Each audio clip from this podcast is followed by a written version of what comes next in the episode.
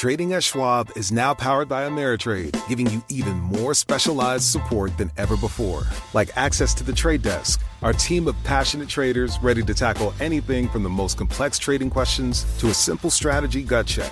Need assistance? No problem. Get 24 7 professional answers and live help, and access support by phone, email, and in platform chat. That's how Schwab is here for you to help you trade brilliantly. Learn more at schwab.com/slash trading. You know, it can be hard to see the challenges that people we work with every day are going through.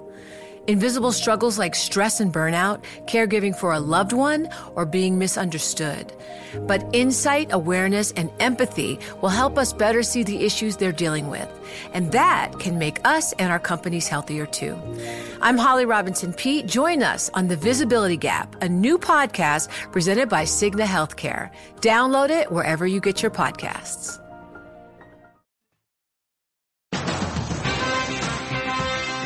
Broadcasting live to New York, Bloomberg 1130. To Washington, D.C., Bloomberg 99.1. To Boston, Bloomberg 1200. To San Francisco, Bloomberg 960. To the country, Sirius XM Channel 119. And around the globe, the Bloomberg Radio Plus app and Bloomberg.com. This is Taking Stock.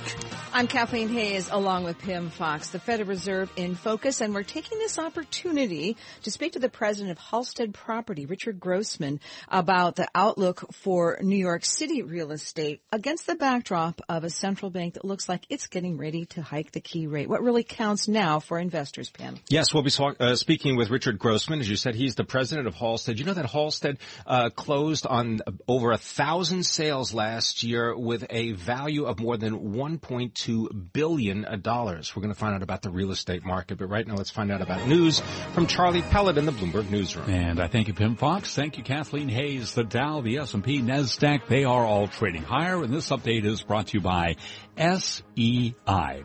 In the future, the asset management business will be profoundly different. Find out how SEI's global operating platform can help you navigate the new operational frontier at SEIC.com slash imagine. S&P 500 index snapped a two-day drop after data showed acceleration in the manufacturing and services sector. Ernesto Ramos is head of equities at BMO Asset Management. He was interviewed this morning on Bloomberg. I think the market is expecting correctly some the tightening cycle cycle to continue uh, in December and, and another 25 beeps to, to, to take place. And, and we don't ex- the, the the market in general is is slightly expensively valued because it's sustained by these low levels of interest rates, and as those interest rates move higher, there is downside risk to the market in general. Right now, we've got the ten-year down to 11.30 seconds. The yield 1.72 percent. Join us tomorrow and Friday morning on Bloomberg Surveillance for special broadcasts live from the annual and fall meetings of the International Monetary Fund and the World Bank in Washington D.C. Our guests include former IMF Special Advisor John Lipsky, EU Commissioner Pierre Moscovici, and an exclusive interview with IMF Managing Director Christine Lagarde. Stocks higher, S&P up 11, a gain of 5 tenths of 1% at 2161. The Dow up 126. Gold down 50 cents to 1269 the ounce. And now at 232 on Wall Street, a look at the other stories making news. Thank you, Charlie. From the Bloomberg Newsroom, I'm Ramy Inocencio.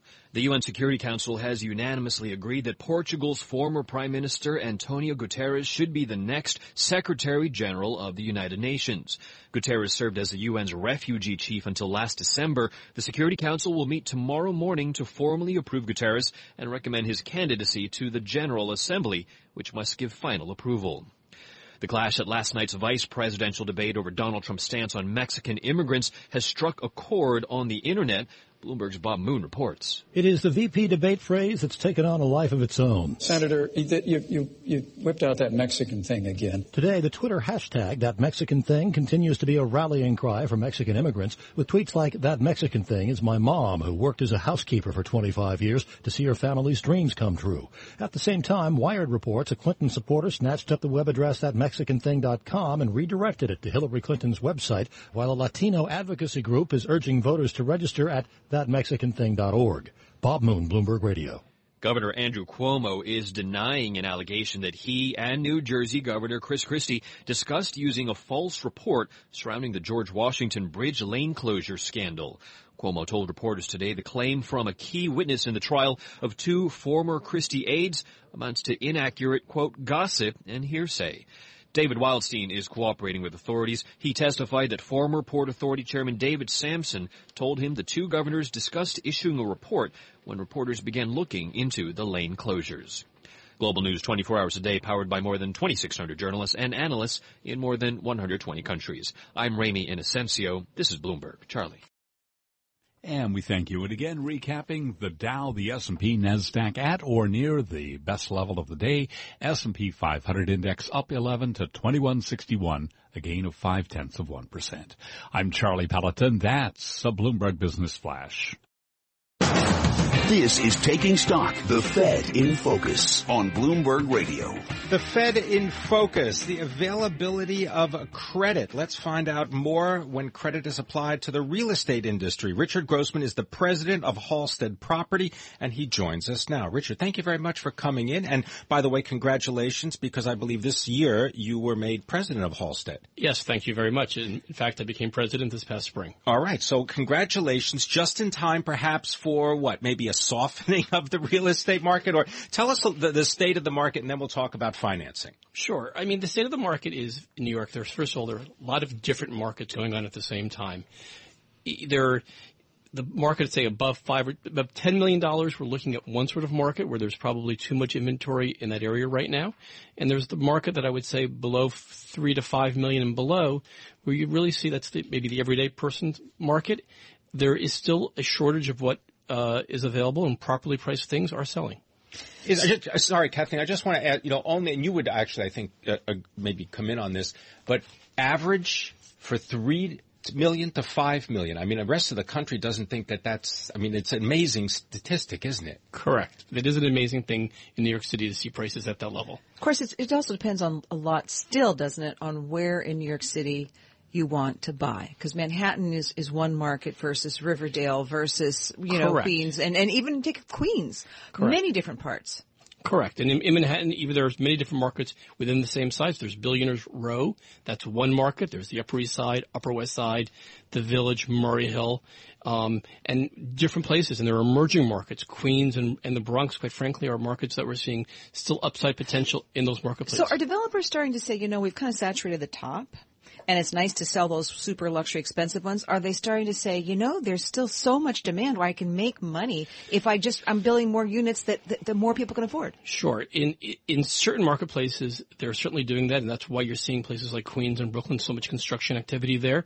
In Manhattan, the, the construction activity for two, in 2016 has certainly slowed down. We went from last year about 15,000 new building permits per, um, were issued. That includes co-ops and, excuse me, condominiums and rental housing.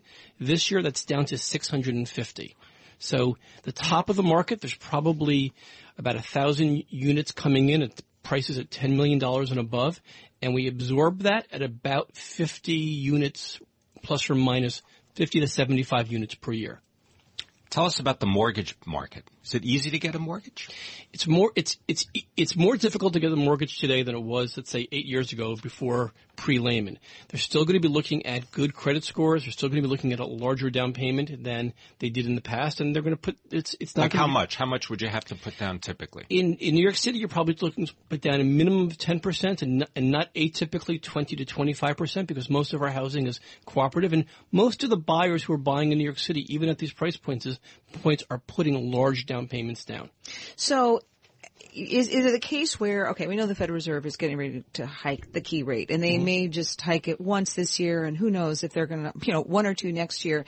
It isn't much, but, uh, it, it could help move mortgage rates up if, if 10 year note, the bond market sells off and the yields on, you know, that's how the mortgage is really priced. Correct. They don't price off the short end. But I guess my question is more along the lines of, does it make that much difference to buyers right now? If I have a job, if I can afford the down payment, does it make much difference how much that mortgage I mean, costs me? I, I don't think it's going to make a difference in, in, in, absolute dollars, I think that buyers, you know, if interest rates go up, you know, two or three percent, I think you're going to start seeing some effect in the marketplace. But if you get a half a point, a point, a point and a half rise in the interest rates, I think people are expecting that. And B, that these price points and with the amount they're putting down, they can afford to, to they can afford this.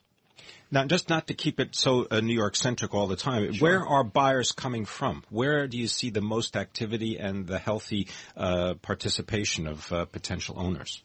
Well, I mean, you know, New York City is an international city, so we see buyers coming from all over the world. That's still true today, as we've seen in the past. That said, our market is for a local market is a very healthy market. Chances are the person who's going to be buying your apartment, your home, um, is going to be a, a, New York-based person buying for them for their own use as a primary residence. So, uh, it, it, what would have to happen for, and I'm I'm thinking of potential buyers out there who just wish prices would cool off a bit. What sure. would have to happen to really knock prices back down significantly in New York City? I think you'd have to see a recession, and I don't think a recession is on the offering in offing in New York City in the, in the next few years. Why? Uh, I think the unemployment is is good, interest rates are low, um, and all the and, and and we're not building enough housing to to to saturate the demand for middle class housing in New York City. And I'm talking middle class housing, three three to five million and below. Housing as an investment worthwhile right now? Uh, as your primary residence, I think it's absolutely a great investment to have. As a speculative investment, it could be, but you have to have the risk to take that. There may be some ups and downs along the way. If I want a great buy, where do I look right now in this area? I would look in a few places. I would look in Queens. I would look in the Bronx. I would certainly still look in uh, in parts of Brooklyn. And if you're looking outside of New York City itself, I would certainly say, you know, going to some of the suburbs, with the, um, Westchester, Fairfield County, and the northern suburbs of New Jersey are phenomenal opportunities right now. Oh boy, maybe I'll just I'll just take Richard Grossman of Halstead Property Absolutely. along with me on the hunt. President of Halstead Property as of spring 2016. Richard, thanks for joining us in studio today. Thank you for having me. Much appreciated. So, from New York City, Manhattan, real estate to Johannesburg and stocks. That's coming up. I'm Kathleen Hays along with Pimm Fox and this is Bloomberg. Coming up on Taking Stock, we'll be speaking with the chief executive of the Johannesburg Stock Exchange, Nicky Newton-King, talking about U.S. rates and the effect on the South African Rand. That's next. I'm Alex Rodriguez. And I'm Jason Kelly. From Bloomberg, this is The Deal. Each week, you'll hear us in conversation with business icons. This show will explore deal making across sports, media, and entertainment. That is a harsh lesson in business. Sports is and, not uh, as simple you know, as bringing a bunch of big names together. I didn't want to do another stomp you out speech. Listen to The Deal wherever you get your podcast. And watch on Bloomberg Originals, Bloomberg Television, or BTV Plus. Brought to you by SHRM, a better workplace, a better world.